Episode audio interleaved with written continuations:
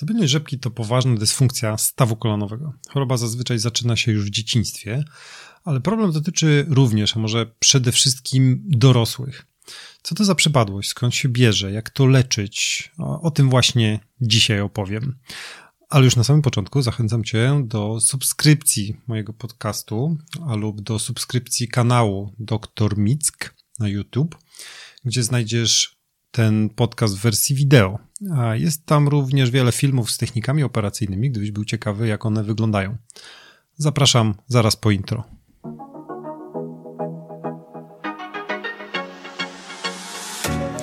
Witam Cię bardzo serdecznie w szesnastym odcinku podcastu Ortopedia Moja Pasja. Ja nazywam się Michał Drwięga, jestem ortopedą, a w podcaście omawiam problemy ortopedyczne, pokazuję jak pracuję, czym kieruje się proponując konkretny sposób leczenia oraz jakie są jego alternatywy i możliwe powikłania. Jeśli interesujesz się ortopedią, szukasz rozwiązania swojego problemu po urazie lub uczysz się ortopedii, koniecznie wysłuchaj tej audycji. Dzisiejsza audycja bardzo ściśle nawiązuje do dziewiątego odcinka podcastu, gdzie omawiałem już tematykę rzepki. Tam omawiałem anatomię stawu rzepkowo-udowego, czynniki predysponujące do zwichnięcia oraz postępowanie po pierwszorazowym zwichnięciu. To, co dzisiaj chcę omówić, tak bardzo bazuje na tych informacjach, że jeśli nie natrafiłeś nie natrafiłaś na tamten odcinek, to gorąco sugeruję najpierw przesłuchanie odcinka dziewiątego. Znajdziesz go pod adresem www.drmick.pl ukośnik 009, ale również bezpośrednio w aplikacjach podcastowych i na YouTube na moim kanale Dr Mick. Linki znajdziesz oczywiście w notatkach. Zacznę od wyjaśnienia, jaka jest różnica pomiędzy zwichnięciem a niestabilnością. Chyba, że już wiesz, to możesz przeskoczyć do następnego rozdziału. Zwichnięcie to epizod trwałej, całkowitej utraty kontaktu powierzchni stawowych danego stawu, czyli powierzchnie danego stawu są cały czas w kontakcie ze sobą, ślizgają się w określonym zakresie względem siebie i nagle coś powoduje, że ten kontakt zostaje utracony, następuje zwichnięcie stawu. Taki staw wymaga nastawienia, zazwyczaj przez kogoś, kto wie, jak to zrobić, lub czasem dochodzi do tak zwanej repozycji samoistnej. Kiedy rzepka zwichnie się po raz pierwszy w życiu, mówimy o zwichnięciu pierwszorazowym. O leczeniu takiego mówiłem właśnie w dziewiątym odcinku podcastu. Czasem może to być pierwsze i zarazem ostatnie zwichnięcie. Nigdy więcej już nie dochodzi do zwichnięcia. Jeśli jednak taka, taka sytuacja nawraca i rzepka ulega zwichnięciu po raz drugi i kolejny, powiemy już o niestabilności. Czyli rzepka ma tendencję do zwichania się, kilka razy już to zrobiła i nigdy nie wiemy, kiedy będzie ten następny raz. Rodzajów niestabilności może być kilka, chociaż w nazewnictwie znów używamy słowo zwichnięcie. Mamy więc do czynienia ze zwichnięciem nawrotowym, które pojawia się od czasu do czasu, zwichnięciem nawykowym, kiedy rzepka zwicha się przy każdym zgięciu stawu, oraz zwichnięciu utrwalonym, wtedy rzepka jest zwichnięta cały czas i nie wraca na swoje miejsce. I to najgorszy scenariusz i z góry współczuję wszystkim których to dotyka, bo leczenie tego jest bardzo ciężkie. Omówione przeze mnie w dziewiątym odcinku przyczyny zwichnięcia pierwszorazowego mogą być oczywiście przyczynami niestabilności rzepki. Było tam o urazach bezpośrednich, o urazach skrętnych, o koślawieniu. Dziś odniosę się do leczenia odchyleń od prawidłowej budowy stawu, doprowadzających do niestabilności. Zanim jednak przejdę do tematu, jeszcze jedna dygresja. Wiemy, że rzepka, nie, aby nie uciekała do boku, jest stabilizowana przez więzadło rzepkowo-udowe przyśrodkowe, czyli wrzób, lub jak kto woli MPFL, czyli Medial Patellofemoral Ligament. Aby rzepka zwichnęła się, to więzadło musi się urwać. Skoro tak, to w niestabilności rzepki więzadło to jest trwale uszkodzone. Po co to mówię? Spotykam pacjentów, którzy niezależnie od przyczyny powstania niestabilności kwalifikowani są jedynie do odtworzenia ciągłości tego więzadła. Pacjent jest więc poddawany operacji, w czasie której w różny sposób odtwarzana jest ciągłość tego więzadła. W różny sposób, bo można powiedzieć, każdy magister ma swój system. Jak można naprawić więzadło rzepkowo-udowe przyśrodkowe? Możliwości jest wiele. Najłatwiej jest zeszyć to więzadło. Czasem da się to zrobić, jeśli odrywa się ono od rzepki. Częściej jednak uszkadza się przyczep do kości udowej, wtedy szycie nie bardzo się udaje. Generalnie wyniki szycia MPFL są złe. Więzadło można odtworzyć z własnego ścięgna, ścięgna pacjenta, najczęściej ze znajdującego się w okolicy ścięgna mięśnia półścięgnistego lub smukłego. Jest też taka fajna technika z użyciem ścięgna mięśnia przywodziciela wielkiego. Problem w zabiegach z wykorzystaniem własnego ścięgna jest taki, że jednak okalaczamy w pewnym sensie pacjenta. Na dodatek ten materiał często można lepiej użyć w bardziej poważnych rekonstrukcjach. Modna jest obecnie technika tak zwanego bracingu, czyli wzmocnienia więzadła sztuczną taśmą rozpiętą pomiędzy przyczepami. Ja o ile jestem zwolennikiem internal bracingu przy wzmacnianiu szytego więzadła krzyżowego przedniego, o tyle w, przy wrzupie no nie mam przekonania. Osobiście najczęściej wzmacniam więzadło allogeniczną powiezią szeroką, czyli tkanką oddawcy uzyskaną z banku tkanek. Pytanie tylko, czy izolowana rekonstrukcja tego więzadła, niezależnie od przyczyny niestabilności rzepki, to prawidłowa decyzja. Według mnie, jeśli mamy do czynienia z dziećmi, u których zabiegi kostne są przeciwwskazane, to izolowana rekonstrukcja oczywiście ma sens. Jednak u tych, którzy wzrost zakończyli, należy poszukiwać przyczyny niestabilności. Myślę, że należy dążyć do takiej sytuacji, że po naszym leczeniu rzepka jest zbalansowana, czyli w trakcie ruchu siły na nią oddziałujące równoważą się i nic nie ściąga jej do boku. Wtedy więzadło rzepkowo-udowe przyśrodkowe praktycznie przestaje być potrzebne, a rekonstruuje się je jedynie po to, aby nawet ręką nie dało się zsunąć rzepki do boku. W przeciwnym razie pacjent cały czas może mieć obawę i pomimo, że rzepka nie będzie się już zwichać, on sam nie będzie w stanie jej zaufać.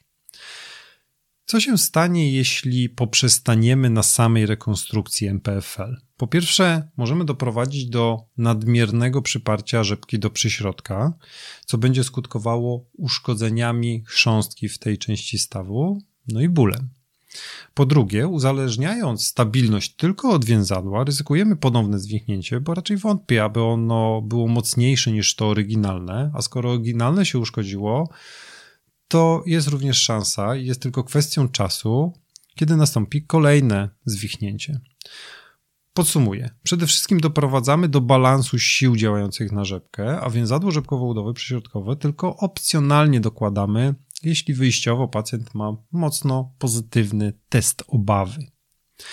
No to w końcu chyba mogę przejść do mojego głównego tematu. Powiem o poszczególnych odchyleniach i możliwościach ich korekcji. Jeszcze raz powtarzam, że podjęcie decyzji o leczeniu operacyjnym niestabilności rzepki musi być oparte na całościowym spojrzeniu na obraz kliniczny, czyli tym, co zaraz powiem, ale znowuż nie jest pojedynczym tym elementem. Musimy ocenić wszystkie możliwe odchylenia. Nie można podejmować decyzji o leczeniu sprawdzając tylko jeden wybrany parametr. Najczęściej spotykana sytuacja to boczne ustawienie guzowatości kości piszczelowej. W prawidłowo zbudowanym stawie kolanowym jest tak, że jeśli poprowadzimy linię prostą nad udem wzdłuż mięśnia czworogłowego w kierunku rzepki, to kontynuując tę linię powinniśmy iść wzdłuż więzadła rzepki, aż natrafimy na jego przyczep w postaci guzowatości kości piszczelowej. Zwykle jednak tak się nie dzieje. Zazwyczaj mijając rzepkę, aby nasza linia trafiła w guzowatość, musimy nieco skręcić w kierunku bocznym i kąt, o który odginamy linię, nazywamy kątem Q. Dopuszczalna wartość tego kąta to 15 stopni. Kąt Q możemy więc wyznaczyć badając pacjenta. W praktyce ortopedycznej posługujemy się jednak bardziej precyzyjnym parametrem, określanym jako TTTG, czyli Tibial Tuberosity Trochlear Groove. W tłumaczeniu jest to odległość w milimetrach w płaszczyźnie czołowej pomiędzy guzowatością kości piszczelowej a bruzdą międzykłykciową. Ocenia się to na rezonansie, na tomografii komputerowej. Prawidłowo nie powinna ta wartość przekraczać 15 mm. Graniczna to 15-20, a powyżej 20 może już być przyczyną niestabilności rzepki i może być wskazaniem do tzw. Tak medializacji guzowatości kości piszczelowej. Co to ta medializacja? Medializacja to nic innego jak tylko operacyjne przesunięcie przyczepu więzadła rzepki wraz z fragmentem kości piszczelowej, czyli guzowatością, w kierunku przyśrodkowym, tak aby stanęła w linii prostej z mięśniem czworogłowym. Potocznie zabieg ten nazywa się osteotomią Fulkersona od nazwiska chirurga, który pierwszy opisał technikę w 1982 roku, czyli nie tak dawno. Oryginalna osteotomia Fulkersona to jednak anteromedializacja, czyli jednoczasowe przesunięcie guzowatości do przodu i do przyśrodka. Tak robimy, kiedy chrząstka w stawie rzepkowo-udowym jest już dosyć mocno zniszczona i chcemy ją dodatkowo odciążyć. Zmieniając kąt cięcia kości, czyli tnąc całkowicie poziomo w płaszczyźnie czołowej, możemy przesunąć przyczep do przyśrodka, już bez do przodu, tylko do przyśrodka, a to jak okazuje się już operacja Trilat, opisywana jeszcze w 1964 roku. Technik wykonania takiej osteotomii jest oczywiście wiele i pewnie większość e, z oryginalną techniką ma już niewiele wspólnego. Powstało wiele modyfikacji technicznych pod względem wykonania, ale idea pozostaje ciągle ta sama. Operację taką przeprowadza się wykonując odpowiednie cięcie skóry po stronie bocznej kolana. Sama guzowatość jest praktycznie pod skórą, więc dostęp do niej nie jest skomplikowany. Wystarczy złuszczyć nieco przednią część mięśnia piszczelowego i w zasadzie jesteśmy na miejscu. Pozostaje odciąć guzowatość wystającą, tak jakbyśmy ścinali wierzchołek pasma górskiego. Kończyna w trakcie zabiegu leży poziomo, a guzowatość jest do góry. Jeśli w takiej sytuacji cięcie poprowadzimy poziomo, to potem po przesunięciu w poziomie fragmentu uzyskujemy prostą medializację. Jeśli jednak płaszczyznę cięcia poprowadzimy od boku i dołu w kierunku do przyśrodka i nieco do góry, to uzyskamy dodatkowe przesunięcie fragmentu do góry, czyli tak naprawdę e, do przodu, gdyby pacjent stał. Wtedy uzyskujemy anteromedializację. Guzowatość mocujemy wstępnie w nowym miejscu drutem K i sprawdzamy stabilność rzepki. Jeśli wszystko pasuje, mocujemy ją ostatecznie zazwyczaj dwiema śrubami. Drugi parametr do oceny to dysplazja stawu rzepkowo-udowego. Wiemy, że rzepka mając wypukłą powierzchnię stawową powinna ślizgać się po wklęsłej powierzchni stawowej na kości udowej. Dysplazja stawu rzepkowo-udowego polega na tym, że bruzda jest płaska lub wręcz wypukła. W takiej sytuacji rzepka traci swoją stabilizację kostną. Jeśli wyobrazisz sobie toczącą się kulę, to jeśli będzie ona przemieszczała się w rynience, to jej tor ruchu będzie stabilny. Jeśli po płaskiej powierzchni, to już nie do końca będzie przewidywalny. Jeśli zaś powierzchnia, po której toczy się kula, będzie wypukła, to już nikt nie przewidzi, w którą stronę się ona zsunie. Tak samo jest właśnie ze splazją stawu rzepkowo-udowego i ruchem rzepki. Co więc możemy zrobić w takiej sytuacji? Wypada oczywiście zmienić wypukłą lub płaską bruzdę w rynienkę. Taki zabieg polega na podniesieniu powierzchni chrzęsnej, usunięciu części kości spodniej i następnie na wtórnym umocowaniu chrząstki i odtworzeniu bruzdy. Zabieg taki obarczony jest niestety ryzykiem niedokrwienia i uszkodzenia powierzchni chrzęsnej. Dodatkowo należy pamiętać, że dysplazja bruzdy wiąże się z tym, że kształt powierzchni na rzepce jest dopasowany do niej, czyli rzepka nie jest wypukła, a właśnie wklęsła. A jeśli w takiej sytuacji pogłębimy bruzdę, to może ona nie pasować potem do rzepki. A zmiana kształtu rzepki, chociaż również możliwa, już nie jest taka oczywista. Trzecie zagadnienie, które należy brać pod uwagę w leczeniu niestabilności rzepki, to zaburzenia rotacyjne, zarówno kości udowej, jak i kości piszczelowej. Ten temat do niedawna był całkowitym tabu. Najgorzej, że do dzisiaj jest wielu ortopedów, którzy negują tę etiologię. W warunkach fizjologicznych koniec dalszy kości udowej jest zrotowany względem końca bliższego o odpowiedni kąt. U dorosłego uważa się, że jest to kąt około 12 stopni. Co się stanie, jeśli ten kąt będzie, jeśli ten kąt będzie wynosił 40 stopni? W takiej sytuacji przy prawidłowo ustawionym stawie piotrowym kolano zamiast być ustawione do przodu będzie patrzyło do wewnątrz. Kiedy pacjenta położymy, jego kończyny w naturalny sposób zrotują się do wewnątrz. Zarówno kolano, jak i stopa będą zwrócone do środka.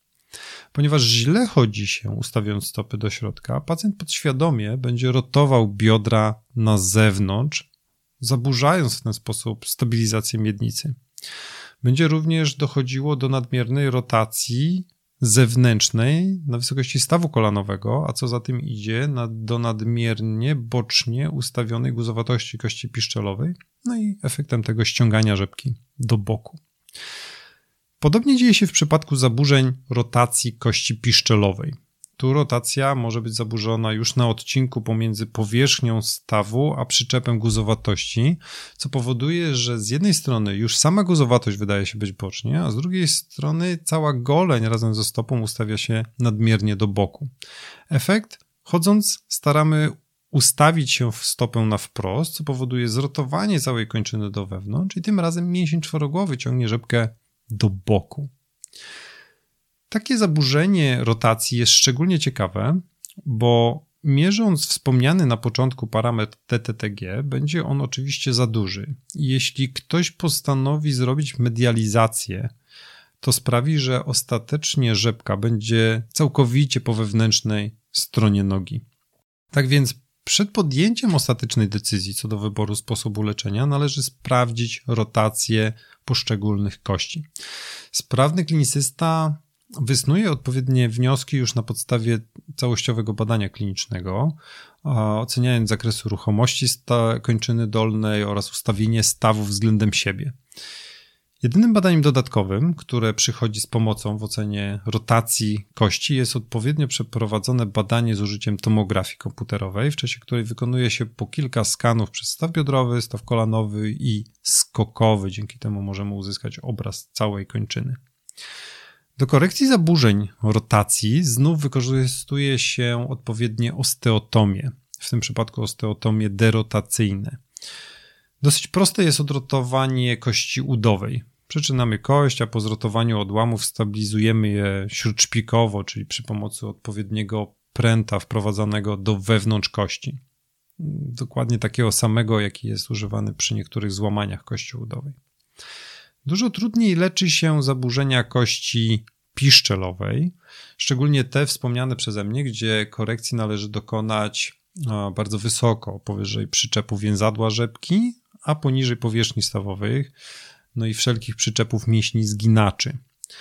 Tu wymagana jest ogromna precyzja, bo miejsca do cięcia kości jest naprawdę niewiele, a jeszcze na dodatek wokół jest wiele ważnych struktur miękkich, takie jak nerwy i naczynia. Z pomocą przychodzi możliwość trójwymiarowego planowania komputerowego z możliwością zaprojektowania i wydrukowania w technologii 3D przymiaru do wykonania osteotomii.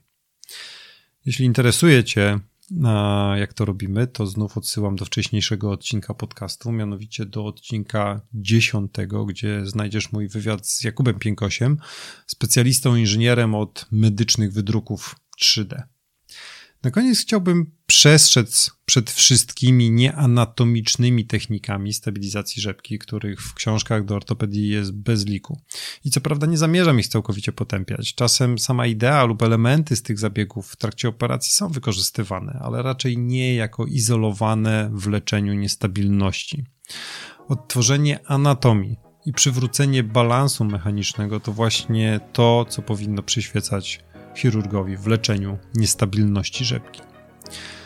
To chyba tyle na dzisiaj, co chciałem przekazać. Mam nadzieję, że te rozważania przydadzą się komuś, kto boryka się z problemem niestabilności rzepki. Na koniec, jak zwykle, dziękuję Ci za wspólnie spędzony czas i życzę wielu udanych, zdrowych i bezpiecznych aktywności sportowych. Do usłyszenia.